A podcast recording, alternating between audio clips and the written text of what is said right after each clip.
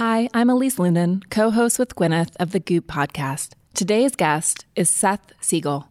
Before we get to our conversation, I want to thank our friends at Ketel One Botanical who helped make today's episode possible.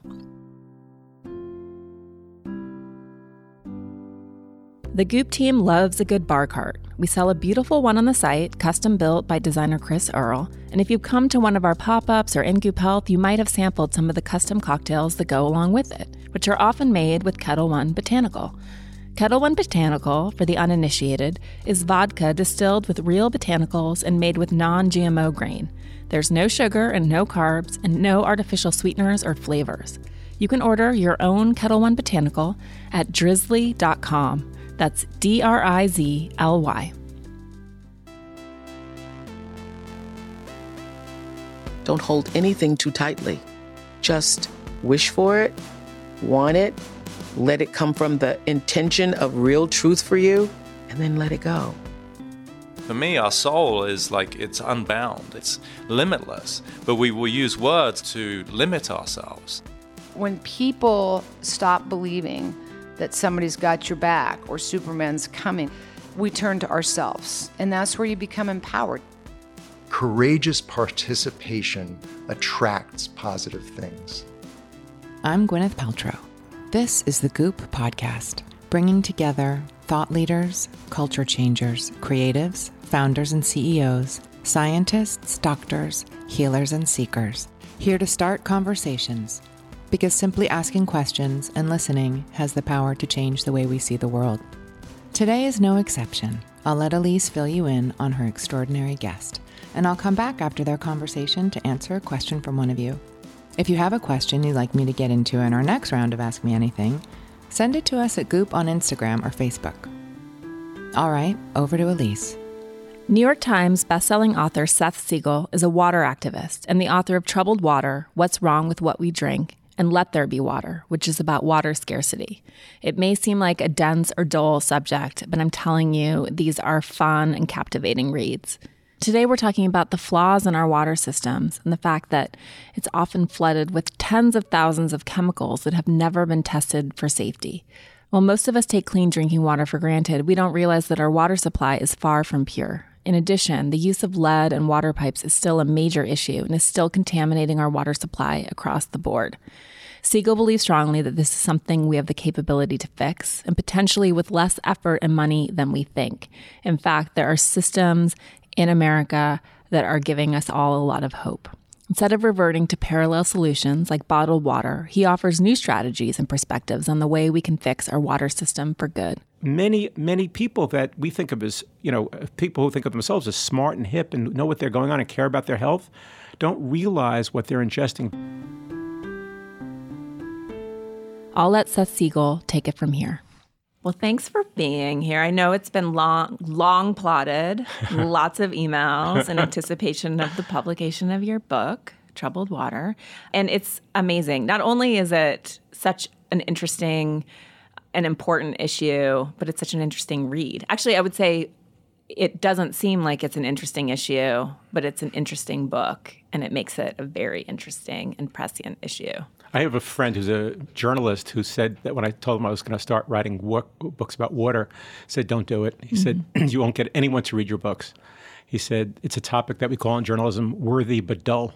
Yeah. So my first book came out around the same time he had a book come out, and mine ended up on the New York Times bestseller list, and his didn't. Did you give him the middle finger? I did not, but I did send him a, a page where it said you know, New York Times bestseller. I circled it and I emailed it to him, and I wrote underneath it, "Worthy, but I guess not so dull."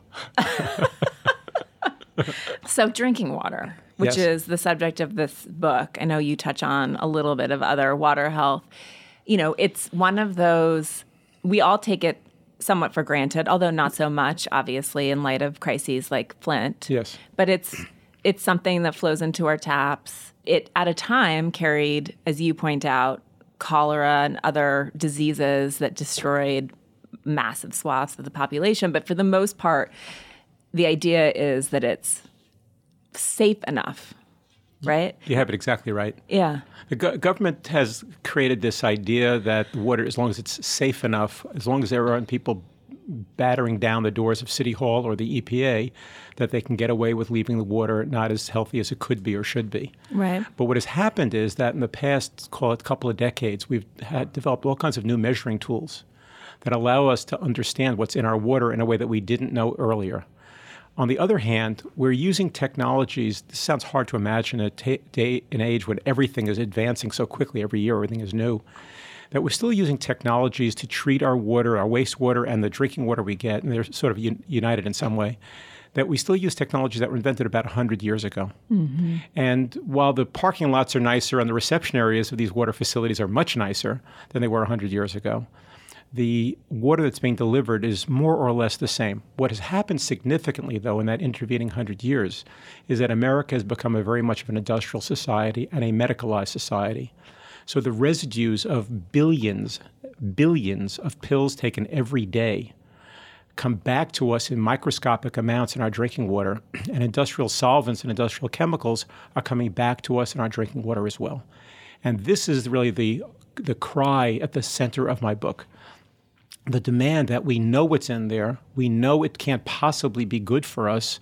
We know that every few years, whether it's lead or now more recently PFOA or PFAS, is, is con- causing concern. We know that there are other things in there that can't be good for our health. So the question is, why aren't we doing something about it? And are we going to wait until there's a announced public health crisis before our elected officials and our publics will start demanding it? Totally. And I want to uh, let's talk about all the systems that are involved. But first, in terms of what's in there, as you mentioned, I mean, I thought that when you when you were talking to the scientist who's looking at fish and in there she was finding amounts of wa- amounts of antidepressants to the extent that they could identify exactly which ones that were concerning. When you think about how that's showing up in fish, alone, when you think about the, the sort of to- the toxic stew that we're consuming in our water, pharmaceuticals, then as you mentioned, the, the chemicals and and you point this out, and I think a lot of Americans don't realize this, but countries like the UK, in personal care, for example, you know, they've banned 1,400 or more chemicals from personal care products, whereas the US has only banned 11. And similarly, they in order to use a chemical you have to first prove that it's safe for human health whereas in this country there are what like ten, tens of thousands of chemicals and we don't understand there are over 100,000 chemicals. 100, and to put a fine point on how crazy that ratio is there's over 100,000 chemicals in daily commerce in the United States. Some of them are pharmaceuticals some of them are are oh, you know things used in industry some are plastic chemicals. But uh, so you would think that the EPA doing their job, and this is not just a Trump issue, this is across all administrations and all Congresses of both parties. You would think that the EPA doing its job would be regulating half of them, 75% of them, 90% of them, all of them. So let's say the number is only 100,000, even though it's a little bit more than that. The real number of chemicals being regulated by the EPA is 70. Mm. 70. And as crazy and as outrageous as that is, the last time any chemical has been regulated by the EPA was 23 years ago.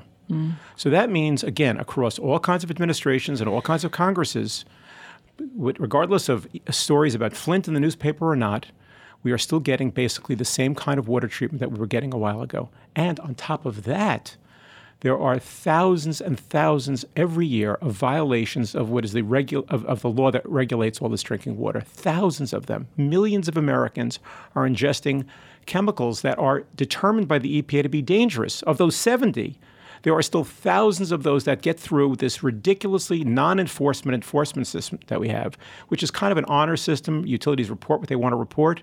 And even when they report they have a problem, most of the time nothing is done. Right.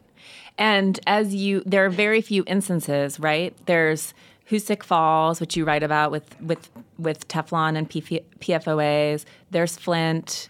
There's the the other Teflon communities that have reported these incredibly high incidents of disease but as you rightly point out it is it's in the water right there's never any culpability because there it's impossible to prove causality we're just collectively all ingesting these these things along with all the things that we're putting on our body and some of us have deleterious outcomes cancer autoimmune disease but there's no way to trace it back and say oh it's coming from the tap, right? It's like smoking in the sense that there's no we knew we know it's bad for us and we know that it increases risks of lung cancer, but you can never say it's because XYZ. Well, right. The causality piece is clear, but here's what here's where the part is not with any dispute whatsoever.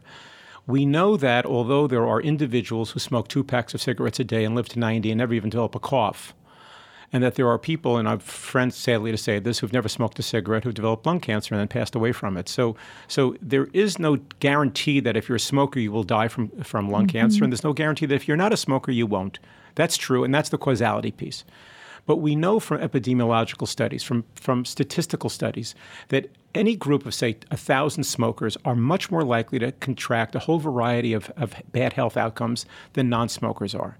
So, on a person by person basis, you're absolutely right. We can't tell. Right. But in terms of generalized populations, there's no question whatsoever about the fact that smoking is bad for your health. And the, and the government has gotten together on that and puts warnings out to people. And why they haven't banned cigarettes is just a whole other question, which is not for today. But the same thing is true about drinking water. We know for a fact that in populations that have certain chemicals in that water, they have higher incidences of lower IQ kids. Mm-hmm. We know that they have ADHD. The kids have ADHD. We know that they have higher levels of obesity, higher levels of, of, of diabetes. We know that they have higher likelihoods of thyroid cancers, and amongst men, not your core listener, but still, testicular cancer so that we know that liver cancer, kidney cancer, and all the different kinds of cancers have a direct statistical statistical link to higher levels of exposure. And then we also know that our water, when tested, and it isn't universally tested, oftentimes has these different chemicals in it. Mm-hmm. Now, the other problem we have, what a number of scientists, and I spoke to many scientists, and these are people who are esteemed scientists who I spoke to, as, as your, as your listeners, if they choose to read the book, will see, is they talk about what they call the cocktail effect. Mm. And so it is true that a specific chemical, when found regularly, will be more likely to cause, say, ovarian cancer or, or thyroid cancer or something like that. That's true.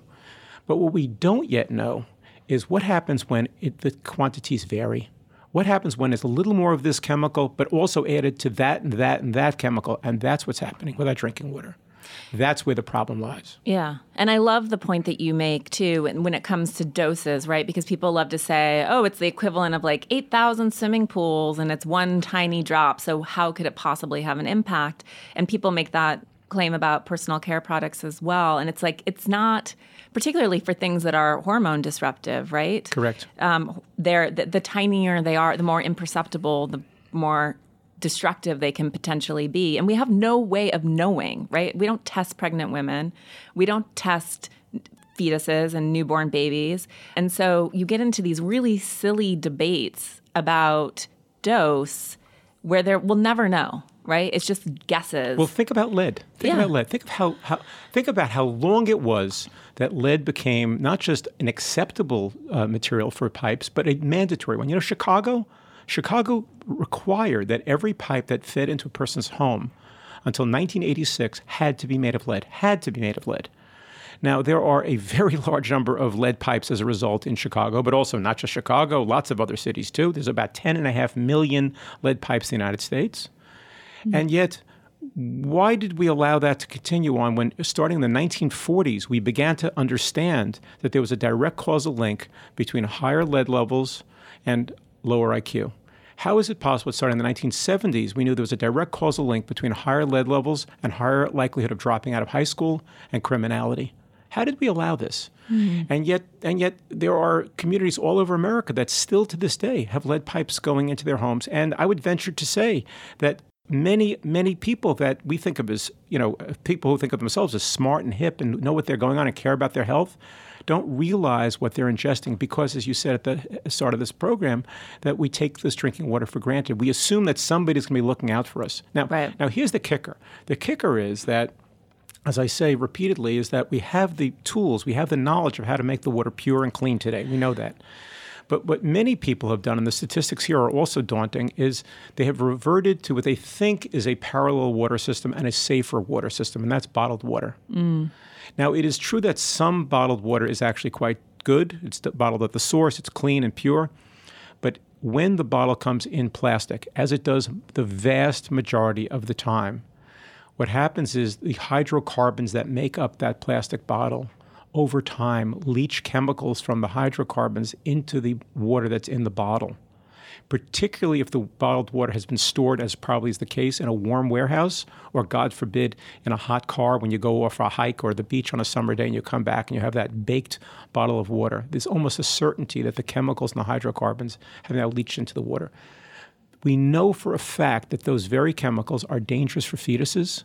We know for a fact what the effect is. Now, again, not each and every time, mm-hmm. but that particular chemical that gets leached in, it's called phthalates, causes all kinds of dysfunction in sexual organs of newborns.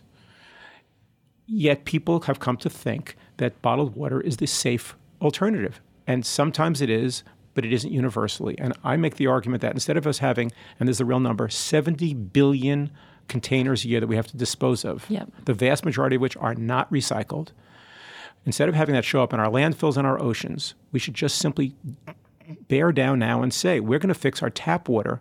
And then once we fix our tap water, just as when we were young people, no one drank bottled water. It was, it was unheard of. And so we can go back to that where we don't have to have people drinking bottled water because it really makes no sense. It makes no sense. And as you point out, and I want to talk about how it came to be that water is something that we pay for specifically, but if you think about the amount of money that we all spend on bottled water, and I know you make this case in the book, people are consuming most of that bottled water in their homes. Yes. They're willing to pay a premium for something that they believe is safer, better tasting, better for their health. Eh, by can we not invest that into things like what Orange County has done, which I think I want you to talk about at length because it's so fascinating. Well, look, I mean, people spend in just the United States last year about twenty billion dollars. That's at that's at the wholesale number. At the retail or the restaurant level, it's you know, I mean, five, eight, seven times larger than that, but certainly more than double that. So it's 40, 50, 60 billion dollars are spent a year in the United States on bottled water. And for that kind of money, we can buy ourselves pretty darn good drinking water everywhere. But the problem is, everyone has been alienated from their drinking water systems. Everybody mm-hmm. is thinking of themselves that they have to protect themselves and their families. And when you say that most bottled water is consumed in people's homes, the number is crazy. You know, the, the way the bottled water industry, and again, I don't hate them, they're doing what they should do and they're responding to the incentives society gives them. But what they've done is they've convinced people that it tastes better or that it's more convenient, you know, like when you're going on the road. But nonetheless, more than 60% of all bottled water is consumed in your home. Mm. Another X percent is in people's offices, which means that the vast majority of bottled water is consumed within steps of a sink. So people could just turn on the faucet, have, generally speaking, a, a very easily available water if they felt comfortable and confident that that water was safe. Yeah. So how do we? And I know. So right now, I know it's it's theoretically under it's with the EPA, and they've sort of failed to take any action on our parts. And you would like to see it be with Health and Human Services. The idea being that we're prioritizing health of people rather than the cost of regulations and an impediment to businesses who then might need to confirm that these chemicals that they're using aren't going to give us all cancer, right? That's exactly right. I'm not an ideologue. I'm a very pragmatic person. Yeah. And so my bias is that if the EPA can do the job, keep it there. It's fine. I, I don't really care.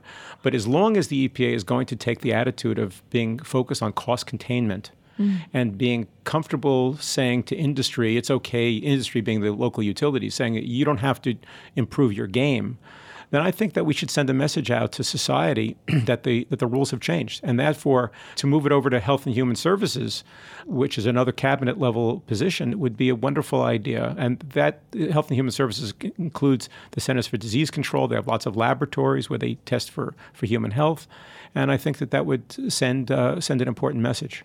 And and also obviously when you're thinking about cost containment, and then you think about down the line the implication for all those lost IQ points, the treatment of a citizenry that is full of cancer and autoimmune disease and you think about those costs as, long, as well as the costs that we're all this this generation and, and millennials will incur for replacing all of those lead pipes and sort of antiquated plumbing, then we're just deferring the cost. We're not actually really saving any money. And we're going to have to spend the money anyway. And the yeah. reason why I know that and you know that is because pipes may, you know, the pipes pipes last a long time, but it's not like the Roman, uh, uh, it's not like the Roman aqueducts. It's not like they're going to last two or three thousand years. These pipes are made to last anywhere from 50 to 125 years. And we, we there were three great building periods in America's uh, plumbing build out, if you can call it that: the 1880s, the 1920s, and the early 30s, and then post World War II. And we have the bad luck that the materials used for each of those three are now just about at the end of their useful life. So we had last year in the United States 240,000 water main breaks.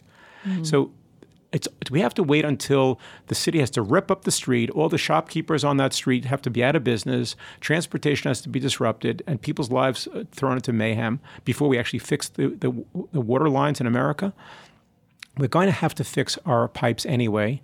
And I would argue, again, as a pragmatic person, let's fix it in a logical, systematic way understanding that some of the pipes have another years or five years or 10 years or even 20 years to run, but that within the next 20 years, we're going to have to be replacing somewhere in the vicinity of a million miles of America's water mains. At the same time as we're doing that, we have the opportunity to remove every single one of those 10.5 million lead service lines that feed into people's homes. And I have, uh, I will I'll share with you that I've uh, I've been invited after this book came out. I've been invited to come to the White House. This is the Trump White House, I might add, to speak with them about ideas that could be made better, easily, faster, cheaper, without spending vast amounts of money. And one of the ideas that I gave them, which I, I hope that they're taking seriously, is the idea that what could be done immediately is to say that we're going to do a testing of every school and preschool in America, every daycare center in America because those are the children who are those are the p- people who are the most vulnerable to lead when it gets into their systems. It, it, you can lower their IQ up to the age of about 12. If you're older, you have other issues, but but that's the case. And why don't we do a national census and identify all the school buildings and preschools and, and nurseries that have lead service lines?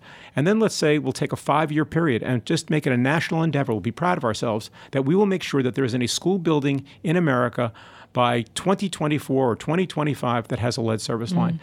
I am driven by that, by a compelling and frightening statistic. Governor Cuomo, about a year and a half ago, did a, asked to have a study done of the, all the school buildings in New York State. And it turned out, you'll be shocked to hear this, it turned out that over 80% of the schools in New York State had lead service lines feeding the schools. Mm. So we're allowing our children to go to schools. We're also at the same time contaminating their systems and frying their synapses so that we are going to, not for every one of them, again, it's like the cigarettes, but for some percentage of them are going to have worse health outcomes and worse intellectual capacity as a result of that lead. I say this is an easy to fix problem at not a lot of money, and this would be where I would absolutely start my endeavor. And theoretically, jobs too, and work for Americans. I mean, the for sure. Oh yeah, yeah, this would be a this would be an economic boost. It would be an infrastructure yeah. project that would you know f- feed lots of families. We'll get back to Seth Siegel in just a second.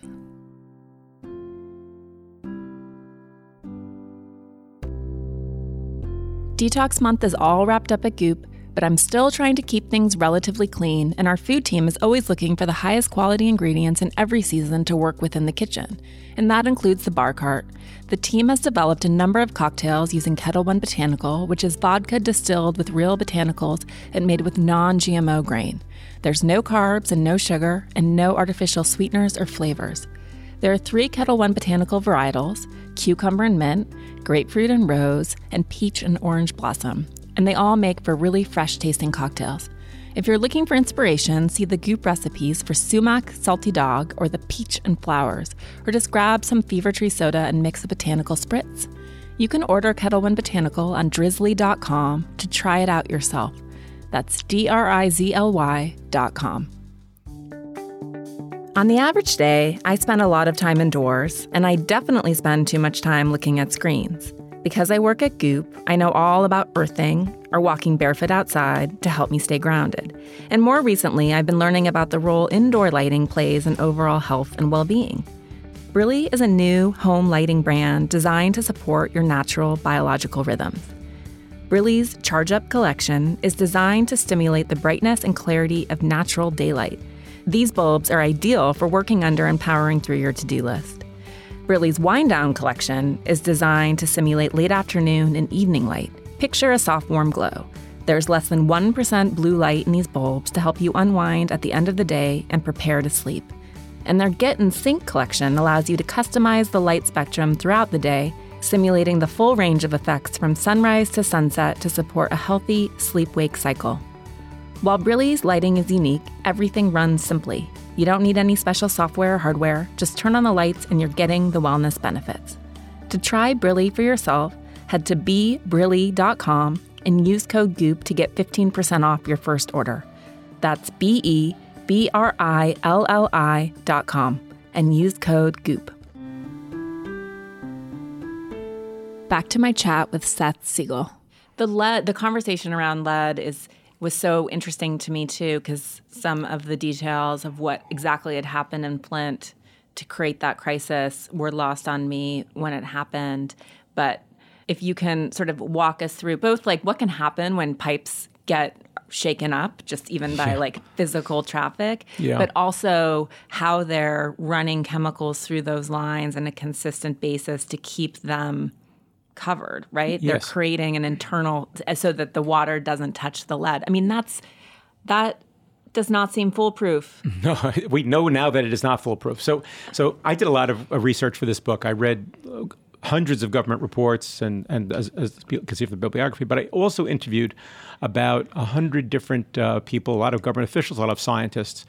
And one of the more compelling ones that I interviewed was a man who had been the number two person in the EPA in the early 1990s under the first George Bush administration. He's a fabulous guy, smart, caring. He's, the, he's your movie version of a public servant, not cynical in any way, only caring about doing great things. And he told me that in the early 1990s, a decision was made for cost containment purposes. He was number two at the EPA, so not health focus, but cost containment focus primarily. And they decided that it would be too disruptive and too frightening to too many people and, and basically have to spend too much money removing all the lead service lines in America, all the lead pipes in America. So they came up instead with this idea of using what's called an anti corrosion approach. And this is known for quite a while now that you can use a variety of chemicals to coat the interior of a lead pipe. And the idea is that that water will flow through that pipe easily and not touching the lead walls of the pipe. And therefore, the, the person, the consumer who gets the water, should not be in any way affected by the lead. That was the theory. And so a great emphasis was put by the EPA on this corrosion control approach. Now, here's the problem the chemical that's used to line the inside of lead pipes has as its core ingredient, guess what? Lead. so when it works well, it works perfectly.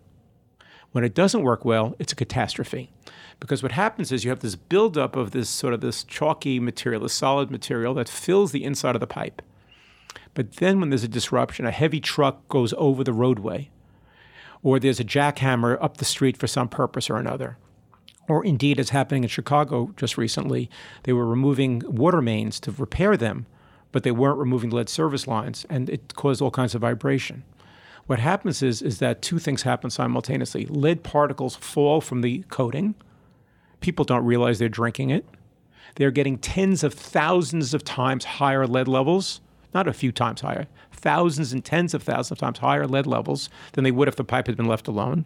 And when the interior coating falls off, water again is touching the, the lead on the outside. Here's the kicker, Elise. Here's the kicker. You think when you're drinking, hmm, this water tastes funny. You can't taste lead. You can't smell lead. You have no idea that you're drinking lead. In fact, we know from boil water alerts that, you know, after there's E. coli that gets into water, you can make the water safe by boiling it. In fact, if you boil the water that there's lead contaminants in, it makes it more concentrated and possibly worse for you. Mm-hmm. So there is nothing that someone in their home can be doing to fixing that lead service line problem that's feeding into their system, their body. And, and so therefore, the only real answer is prohibition. But what does the EPA say instead? The EPA says instead that there's a safe or safe enough level of lead. Okay, as we understand they say that you can't get to zero unless you pull the pipe out and replace it with another pipe. But since you can't do that, they say, because it's too expensive, it's too too many lawns have to be torn up, God knows whatever reason, we're going to come up with we call a maximum contaminant level and we're also going to have a goal for a goal is zero which means that's the real safe level but we're going to play a little bit of russian roulette here and say that some percentage of people are going to get sick but not everybody and that's true by the way not just for lead It's true for all other kinds of chemicals too, arsenic as well, all kinds of chemicals that we find in our water. Now, as long as you're the person who doesn't get sick, you know, that's good news. But why are we playing that game? Yeah. We know how to fix it. Totally. And within with, what happened in Flint is that they changed because there are thousands. I was that was fascinating. Thousands of water utilities, many of whom serve Tens of thousands. tens of thousands, who serve many fewer than 500 people. Yes. So there's no sort of consolidated system to establish safety and consolidate resources and scientists and testing. But that they switched water to save money because these people are paying for water, even people They switched who, the water source. Right. Switches water source, and it was more acidic and corrosive, and they didn't adjust the chemistry correctly, and they stripped all that anti corrosion off those pipes. Correct, exactly right. And so that's and, and then but that's only half of the scandal. The other half of the scandal is the the an, anemic, the ridiculously poor state of testing of our water. Mm. So it is a true story that Flint had reported to the EPA just weeks before the scandal broke that the levels were close to zero of lead, that they had no problem at all. Hmm. Now, this is part of the problem: is that we don't even test at all for that whole vast array of other chemicals I spoke about earlier, pharmaceutical residues and industrial solvents. We only test. I mean, there's some exceptions. I, I don't want to go too far on this, but but we mostly to ask utilities to test for those 70 regulated contaminants, lead being one of them. And even in that context, it was reported that there was no problem whatsoever. It just shows that you can't have an honor system where utilities are testing for themselves, either because they don't know how to test properly or because they have every incentive to manipulate the test results. And this is true for pesticides that get into our water. I, I, can I share a crazy Yeah. story? This was an open, open scandal for many years. In farming districts, in farming districts around the country, there are times of the year when you use pesticides and you generally spray it from an airplane or, or from a, uh crop duster that goes across the field. So, what the local water utilities did, because they had to report to the EPA, was they knew the date that the spraying would begin. Now, in a health protective universe, what you would do is you'd want to know is what is the worst possible outcome so you could protect against that. But no, no, no, that's not what they did. They all would test the day or the two days before the spraying would be done so they could honestly report that in this quarter or this half year, the levels of pesticides in the water were in the safe, not zero, but in the safe category. And a wonderful organization called Environmental Working Group made a decision to go ahead and test water after the spraying, only to discover that it was in no case was it in a safe level under the EPA's own safe levels. This is an example of manipulated testing. Another thing I'd like to say about this in this day and age of instant test results, where everything is transparent and everybody can talk to everybody anywhere in the world about facts and numbers. Why do we still have this opaque system where each utility, 50 some odd thousand of them, by the way, have to aggregate their data, then send it to their state capital? Some bureaucrat in the state capital then aggregates all the utilities in that state, and then he or she then sends it on to Washington, D.C., to EPA, some long interval after it's been tested, meaning that there could be bad health outcomes in all that period of time.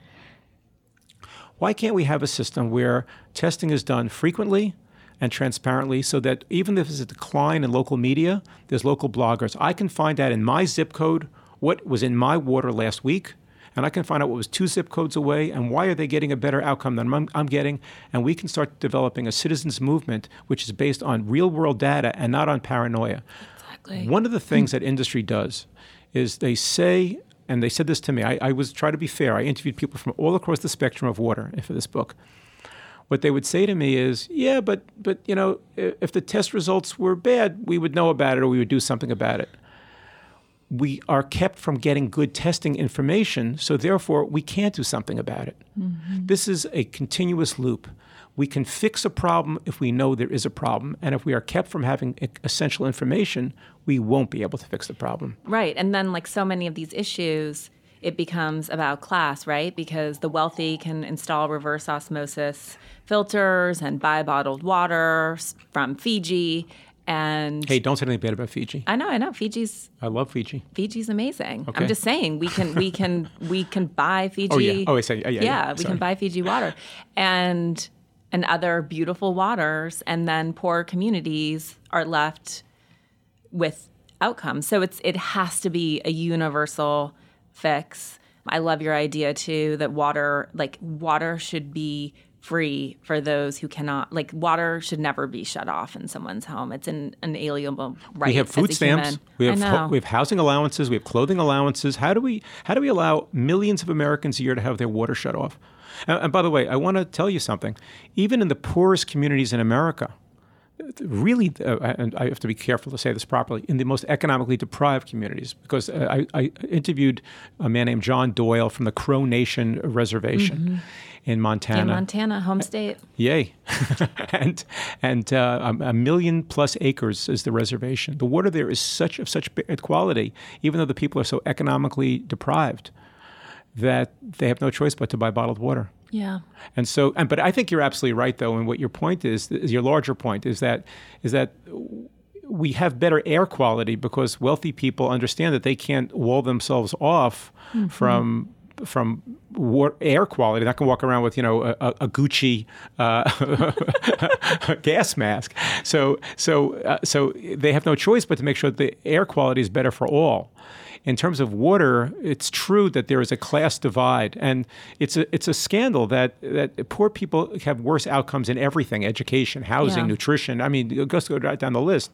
Access to the digital world and all that. But but this is again, this is something that's completely ridiculous. We can be fixing our water everywhere. And one of the points that I make, which is that there are just in Los Angeles County, there are 200 separate water utilities. That's totally unnecessary. And there's a reason, historical reason for it and so forth. Totally unnecessary. We should have an EPA that is proactive in saying, for the interest of public health and the interest of aggregating enough uh, ratepayers so that we can buy new technologies and replace bad pipes, we want to have smaller, better, stronger water systems, as was done, by the way, exactly that in the UK some years ago. So let's talk about some promising stories. And I love the story of Orange County is amazing, not only because they solved, they have what you call the purest water maybe in the world, but also that they have turn, figured out how to recycle water, make that acceptable to people, Yes. and solved water scarcity for that community, which is clearly something we all need to get on board with. So uh, there's a phrase that I heard a lot during the research for my book called toilet to tap, and it's deliberately used to scare people away from water reuse. And the idea of what water reuse is that, you- particularly in fast growing or dry communities or both, where you have lots of water, you have sewage. That's water. It's just disgusting water. It's dirty water. And we have lots of water in the world. It's just that it's salty water. I mean, 97% of the world's water is ocean water, so it's not drinkable. We have lots of water out there. The question is, how do we make use of it for ourselves? So, in a variety of communities, mostly in California, by the way, it's where it started uh, some years ago, there were efforts made to take wastewater, sewage water, clean it to a high level, and then reuse it for drinking water purposes. And consumers, not being properly educated on what was involved with that, created a citizens' revolt movement, and they coined it toilet to tap. And I tell the history of the toilet to mm-hmm. tap movement in, in the book. What we've come to understand is, and particularly through Orange County, is that with the proper technologies, you can make wastewater, sewage, the cleanest water you can possibly get. The water that comes out of the tap in Orange County, California, because of this extraordinary uh, treatment that they use, and it, you think it must cost them $10 a person a day, not even close, not even close to close.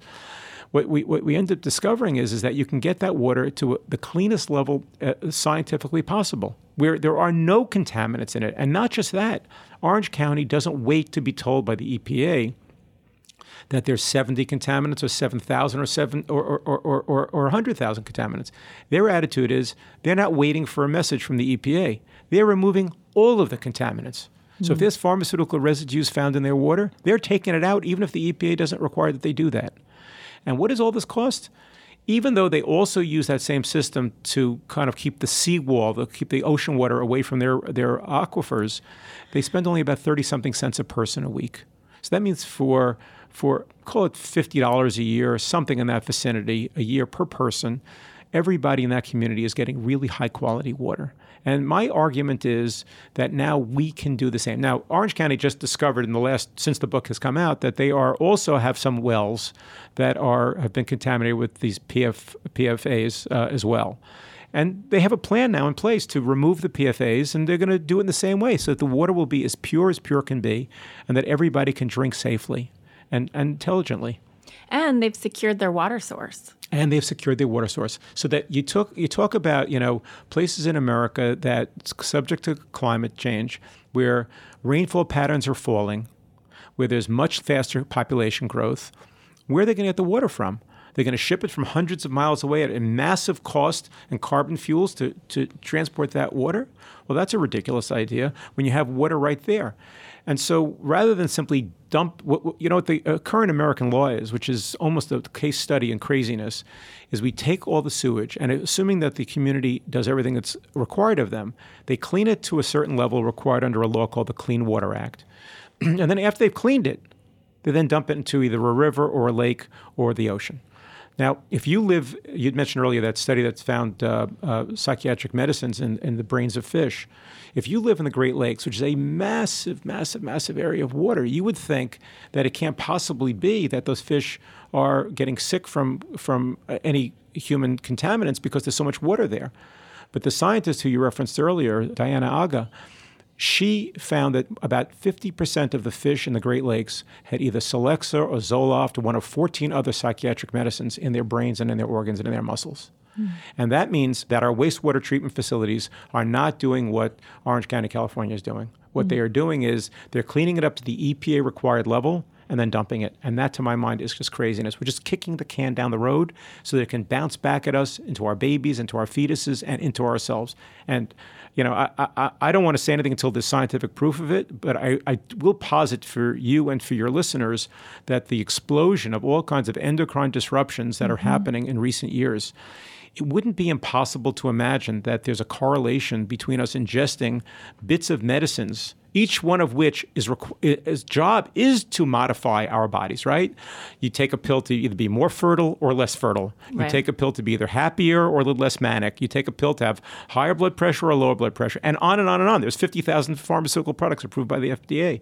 So when those get you take them in within six hours you start peeing them out of your body within 24 hours they're out of your body completely it goes into your wastewater. It comes back because it's not treated out of the system. It comes back through your river system or your lake system. It comes back into your drinking water.